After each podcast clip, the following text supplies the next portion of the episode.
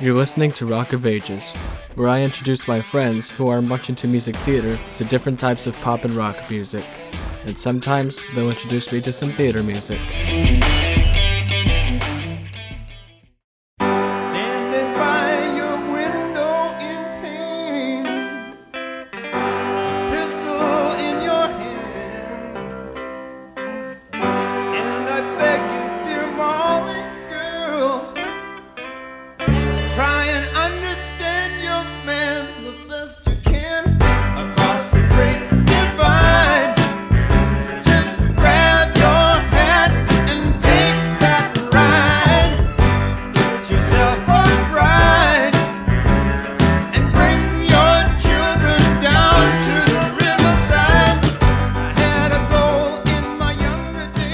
Okay, in this episode, we'll be talking about The Band by The Band. Here I have Jackson, Hi. Jess, Hello. Kay, Woogity woogity. and Riley. Hi. Just a disclaimer this is the second time we're recording this episode because of technical difficulties, and which is why we're not as enthusiastic and why we're missing Kate again. We do not love technical difficulties. Hmm. Yeah, it's not that great. Yeah. It's Yeah. not the same without Cade. I Alright. wish we could show you guys all the stuff. He'll be here for the next episode. We Oh, swear. we lost. We lost his Oh. yell, incoherent yelling about Ringo. Oh. When we recorded the first take, we couldn't go a minute without Cade ever mentioning Ringo or going off tangent. Yeah. Yeah, he gave this album zero Ringos because infinite Visit- Ringos. Ringo in it. That was his rating. Yeah.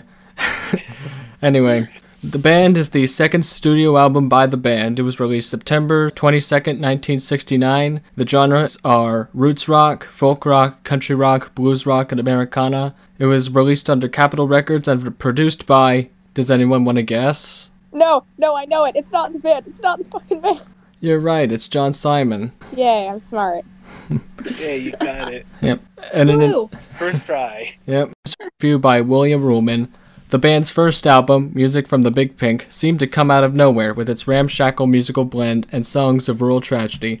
The band, the group's second album, was a more deliberate and even more accomplished effort, partially because the players had become a more cohesive unit, and partially because guitarist Robbie Robertson had taken over the songwriting, writing or co writing all 12 songs. Though Canadian, Robertson focused on a series of American archetypes, from the Union worker in King Harvest and the retired sailor in Rocking Chair, to most famously, the Confederate Civil War observer in The Night They Drove Old Dixie Down. The album effectively mixed the kind of mournful songs that had dominated music from Big Pink here, including Whispering Pines and When You Awake, with rollicking up-tempo numbers like Rag Mama Rag and Up on Cripple Creek. As had been true of the first album, it was the band's sound that stood out the most, from Helm's propulsive drumming to Robertson's distinctive guitar fills and the endlessly inventive keyboard textures of Garth Hudson, all topped by the rough, expressive singing of Manuel, Helm, and Rick Danko that mixed leads with harmonies. The arrangements were simultaneously loose and assured, giving the songs a timeless appeal, while the lyrics continued to paint portraits of 19th century rural life, especially Southern life as references to Tennessee and Virginia make clear, its sometimes less savory aspects treated with warmth and humor. Alright, so what do we think of The Band by The Band? I liked it. Hmm? It was very, like, m- nostalgic for me because I I used to listen to I did like I I grew up kind of listening to the music, so that was fun for me. I'm totally biased. I loved it. Hmm. Yeah, Um, I'm gonna be. I'm biased here too. I, I love this. This is such a good album. Well, look at me. I'm not biased, and I'm lukewarm to this album. That's kind of how I feel too. It's just, it's just not on to me, really. Mm. Yeah, like there's some things that like I'm gonna say this in like the most unbiased way, but I'm probably gonna seem biased. But like I liked more of like the rock kind of sounds rather than like the more country esque kind of sounds. Yeah, I mean, that's fair. That's fair. Yeah. Yeah. Or should, should we burn the heretic? yeah. She's a witch. So take her to the gallows. She's a witch. Take her to the goblin? Gallow. Oh, okay. I thought there were goblins involved in this. And I you got don't really take witches to a the second. gallows. You burn them at the stake, right? I mean, you sometimes you burn them in the gallows. You don't burn people I hang, gallows. hang them in the gallows. I do not know Hang them at the stake. Burn them at the gallows. Gallows. Uh, Then throw them into the river to see if they sink or swim. You guys are you guys are sleeping on Throw um, them into the river to see if they're heavier than a duck. That's how we know if they're a witch. of- Of You course. see, if they die, Who are you so wise in the ways of science? Thank you. Again, like Riley said, I prefer like the rock sounds as opposed to like the backwoodsy, folksy country sounds. Yeah. I mean, yeah, that's fair. It's hmm. all fair. Yeah. You are you are valid. Everyone is valid. And I, s- I, act- I actually think that some of this stuff is a bit dated on here too. If it was if it was like made in today, I don't think it would really be approved of. If the band made this album in 2019, they'd probably be canceled. Wait, is is it 2019 right now? No. 2019. we traveled two years into the past. It's 2021. God, I wish it was 2019. That'd be great. Yeah, back when wish Amphib- back when Amphibia just had its series premiere. A simpler time. Anyway, about the, uh, I actually liked some of the songs on here, like uh, "Cross the Great Divide," "Cripple Creek," and "Jawbone."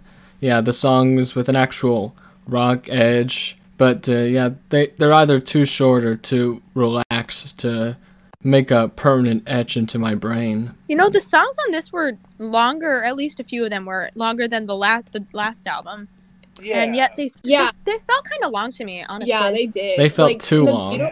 You know, Yeah. like, I, I'm was them. I was listening to the Unfaithful Servant, and I was like, "What? This is like three or four minutes." It felt like seven or eight. Like, Yeah. yeah, these Yeah, I felt like I read a chapter in a book because it felt very long. I'm about to make a, a niche musical theater reference, but you know how the songs in Octet are like really long, and some of them are like 13 minutes. Like Not all those that songs, long. those Hmm. songs feel shorter than these songs. They do Hmm. feel shorter, Yeah. yeah. Actually, is like eight minutes, but it feels so short. You could have sworn it I was mean- four. Actually, three. is eight minutes. What the? yeah, I, know, mean, right? I mean, I think I I forget what Wait, the how long is actually? I don't want to. I don't want to quote the wrong time. Let me find. I think it's like seven or eight. Let me check. Mm. Well, I know Little God is like 13 minutes. Really? Yeah. Yeah. actually, it's eight minutes twenty-seven seconds. So I was undershooting it. Crap. Actually, Okay. Mm. eight minute Wow. eight minute twenty seven seconds. Those are rookie numbers for progressive rock. Okay. How about It's 13 not a progressive Wait, rock. like, Wait, how it's long? It will. like We, I mean, we will be looking at some. Oh right, right. I, I I th- I think I liked the great across the Great Divide because it was like probably one of the shortest songs on on the album. It was the shortest one, I mm, think. Maybe I think that's maybe why they put it first. Like we're putting the the the shortest song on here. So like you hey, you think this is what the album's going to be like? Well, you're wrong. And you should feel bad because of it. I I think listening to the Last Waltz and the live version of all of most of the songs on here just ruined the album to me because I'm just Because they're played it's much better. more energetic. It's way more energetic when they're doing it live than Yeah. You know how big music from the Big Pink was recorded in like an actual Big Pink house in New York where they used to practice. Rehearse? Yes, that. That is very cool. I want a video of that. Same Are there thing videos here. Of that somewhere. Say, I don't know, They but had they did the same thing here where they recorded at a, a rich guy's house in Los Angeles. So you go from like Yeah. Ha- backwoodsy house in the middle of New York and suddenly you transition to like L.A. wasn't Big Pink Dylan's house, Bob Dylan's house. I I don't know. I think it's where they I think it's where they practiced. I know the basement tapes were recorded there. A second, looking this up. alrighty. Anyway, I'm just gonna read some notes on here. The only notes I took for Jemima Surrender were more like Joe Mama Surrender. the first, the second time. For Jemima Surrender, that It's was my funnier only every time 10 you hear it. That was the best one. That was whole that was the least rate. That was the lowest rated for me. Jemima Surrender. Seven Yeah, out of ten. it's- You're kidding. Really? I It mean, was a I gave that one a 10 out of 10. That was the best one. For I put uh, the guitar riffs, whoa. The chord progressions are just yes. It's just it's just chef's kiss perfect. what am I And then one of- missing? One of my other notes was like, uh, okay, I don't know, but I'm just a huge sucker for just a good chord progression. That's just me. If it's a good progression, chord progression, or like a good beat, I'm totally down. Frankly, I- that's, that's me. You like the chords. I like the keys. Yeah. Um. Okay, wait. One of my other notes that I put for Jemima Surrender is uh, for uh, the night they drove Old Dixie down, which was my uh, Hmm. second lowest rating. um, Really? You're a real the one right vocals there. reminded me of. It's like a combination of Kermit the Frog and Fozzie Bear. I have Is, is I that just me, or I can't? I too have thoughts on the night they drove old Dixie down. If anyone wants to listen to my TED talk about it. Um, Go right ahead. your ahead. TED Talk exceeds all expectations, so go ahead. Yeah. So I thought the instrumentation was nice, and uh, frankly, I, I like the small little instrumental breaks after each chorus, especially the second one. But I mean, it's not some. It's just I I don't think it's a bad song. It's just it wouldn't work in today's standards. But I mean, there are things that I don't like about the song, like the vocals. They they sounded like so hammy, like "Hey, my name is Virgil Caine, and I'm here to say," and uh, the lyrics on here are especially pro Confederacy. Like, uh, I know Robbie Robertson was Canadian, but he did he really have to write these lyrics in such a anti-North sentiment, or did was he really feeling that way, or did he just? Uh, or, Can I bring up the Property Brothers now? go ahead? Go ahead. Yeah. Okay, so the Property Brothers are Canadian, right? But they wrote songs about America, and I don't know why. I th- making me feel weird. I don't know why th- th- these Canadians are pr- role playing as Americans. Role play. at first I love I thought at first I thought you were gonna go. The Property Brothers were co- pro Confederacy. The Property Brothers are not pro Confederate, as far as my knowledge Yeah. stands. They could be. You don't know. We, can we cancel the Property Brothers? All right. They have a mobile game. preemptively. They Uh, have do? a mobile game. You're Wait, kidding. Have you ever seen the Property Brothers mobile? G- Can, can we do No. an I actually saw Property ads for that, and I'm never playing it ever. I think I saw ads for it on Among Us somewhere. Also, they, ri- they they literally like write songs. They have a mobile. I don't know what is going on with the Property Brothers, and it makes me scared. I don't really hear it as like pro-Confederate. Really, it just sounds like some you know like some poor farmer out there who got caught in the middle of everything. Yeah, but like the war happening. the the uh, farmer is unapologetically pro-Confederate because he mentions Yankees, and that was a derogative term in, in the 1860s. And he mentions watching. Can you really blame him? His brother got killed because of them. I'm. You know. I mean, yeah, Hey, but like I said, I'm just saying that writing a song about a Confederate soldier probably would not like stand in today's modern Oh, yeah, today's times. sure. Yeah. And if this song came up on the radio, I probably wouldn't skip it, but I'd just say, eh, this is a song that exists. Eh. Yeah. And that that is my TED Talk. Excellent TED Talk. Well done. hungry, Richmond had fell. It's a time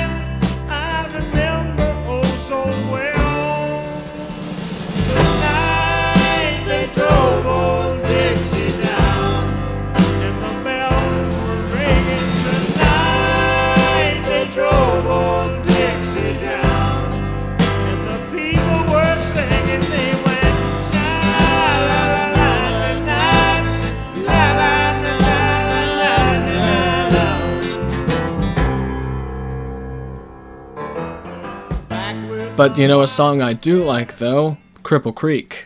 I, I like the I you like mentioned that. Everyone loves Cripple Creek. yeah, I like Yeah, the You know that they have Like- that is a really smooth clavinet that's being played there. I mean, they it's like a barrel barrel barrel barrel barrel. It's it's kind of like a bass except it's more prevalent. And the yodel harmonies are hammy, but they're in A major, so it's a good hammy. Everyone put that loves A major. Except for Jess. Don't we love A major? How could you not love A major? that, uh, Yeah, it's it's it's a Okay. it's a party it's a party key.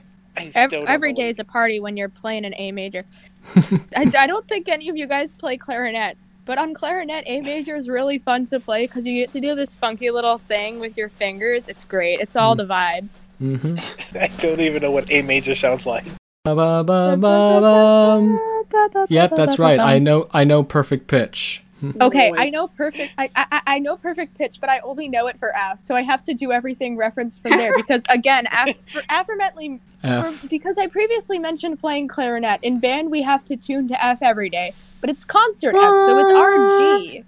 Hmm. It's RG. So every so every time I think I I have to think of um I think of RG. I go through the circle of fourths, and then I go, uh, like a s- I, I go a step up. It's so stupid. I hate my. I hate how I have to like tune stuff. It's really annoying. Want to hear something funny? Sure. Yes. That was it. What I couldn't hear it. Oh, oops! I should have turned my phone pitch pipe up louder. Dang it! Wait, I have a pitch. I have a little shitty keyboard in my room. I have but it can only put one note keyboards at a in my time. room. This is Here we here we go. also it's tuned weirdly. nice? This is A on my tiny keyboard. It's very tuned off. Hmm. So, uh, the singer of The Night They Drove Old Dixie Down was Levon Helm, and he's from Arkansas, and Arkansas is a southern state, so yeah, I think it's it makes sense that the southern man sing The Night They Drove Old Dixie Down. So I wrote on my notes that they said like they really gave Levon all the best songs, and then Jemima Surrender happened, and it just instantly knocked it down. Yep. Dang! went down the Wow. My I notes mean- for uh, the dra- they drove all Dixie down was uh, old school country vocals. IDK. I don't really like country. Uh, Hmm. Vocals kind of reminded me Oh, of Ozzy. Sorry, I'm sorry. Alright. Uh, country plus ballad equals this, and I I'm I'm chose violence. I'm sorry. Wait, which The guy's falsettos. Nice try. No. oh, ooh, which song reminded you of Total Drama? It was a um, the unfaithful servant. Uh, Um, I can't uh, the the main vocals. I cannot unhear DJ from Total Drama singing. I cannot unhear it. Oh, by the way, I should note that Ringo is on the band's The Last Waltz, both the movie and the album, so I'm pretty sure Cade's gonna give all four his Ringos for that. actually, let me try and find a photo, see if he if he can be seen, because everyone came and sang with Bob Dylan at Everyone in existence. Everyone. like everyone who was on the like. Everyone, He was list. summoned. everyone is here. Everyone was summoned. they were summoned. yeah, Super, is here. super, Smash. super smash band. Oh, Super man. Smash Waltz. So the last two tracks on here are pretty much the same, even though they're pretty different. When it gets to like the end of the album, I'm like, uh, these are like the same, uh, the same song, even though there are differences between them. Like this is. uh, Pixels with ominous uh, auras give him. he's right. He's right in the middle of everything. Just like in the universe, he is the he is The the master. like He is the mastermind. Is that is is that Bob Dylan in the white hat? Yeah, with the crazy hair. This was like 13 years after Highway 61. I can't get over. He's like the only one looking at the camera. He's like looking into your soul. First, in the first picture, he was doing it to us. Now he is silently judging us. Wait, the guy that's like looking at the camera is Ringo. Mm-hmm. Yeah. Oh. So anyway, some of the songs here actually reminded me of Hadestown, but that may be because Wikipedia classifies Hadestown as Americana, and it also qualifies the band as Americana. That's- so there might not be much those. I'm gonna- resemblance between the two. I mean, those are excellent vibes to get. So Seriously though. It's it, it's gonna foreshadow what I think of the album. I I got them the most in Rag Mama Rag, to be honest, because like the strings and everything. Mm. Very I like the strings that were added, and I Mm. put for uh, Rag Mama Rag. I put um. Is this inspired by ragtime? Because it sure sounds like it. The musical or the genre? The genre. Yay, you know about the musical now because I told you yes the day before yesterday. No, it was yesterday. Oh Yeah. my gosh, it feels like so long ago. time is there- an illusion, kids. There- yeah. It was like Straight down the Mississippi River to the Gulf of Mexico Lake Charles, Louisiana. Little Bessie girl I once knew. And she told me just to come on by if there's anything that she could do. Up on Cripple Creek, she sends me if I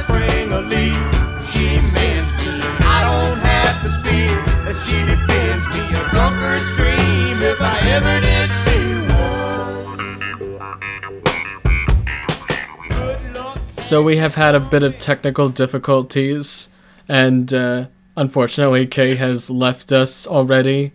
So we're just gonna resume from where the recording left off. So uh, Wait, really? yeah, really. Anyway, they talk Fine. about anyway they talk about the keyboard textures on this album, and I'm just not hearing any of it. Yeah. Yeah, I have to. Yeah. So you're saying that there's so many cool things happening on this album, and I'm like, cool. Where are they? Listen with your mind's eye. Also, I want to introduce you guys to a, a recurring character on the show. He some days he's good, other times he's bad, and he goes by the name of Robert Christgau. He's a critic for The Village Voice. What do you think he thought of this album? Uh, did he like it? Was it? Was it good? Hmm. He expected to not like this one because he didn't like their first album, but upon hearing it, he said this. He said it was better than Abbey Road, and that, Wow. yeah, I know, it's Wow. Okay. I mean, It's- I've never listened to Abbey Road, but like, that's a bold statement. yeah. And he said it was an A plus record if he ever rated one. As Cade would say, Maxwell Silver Hammer is better than every single song on this album. Eh, yeah. Oh, you know what else is better than every single song on this album? My mom. The bro duet. Oh, that's Hmm. where you're going with it. um, That's where you're going.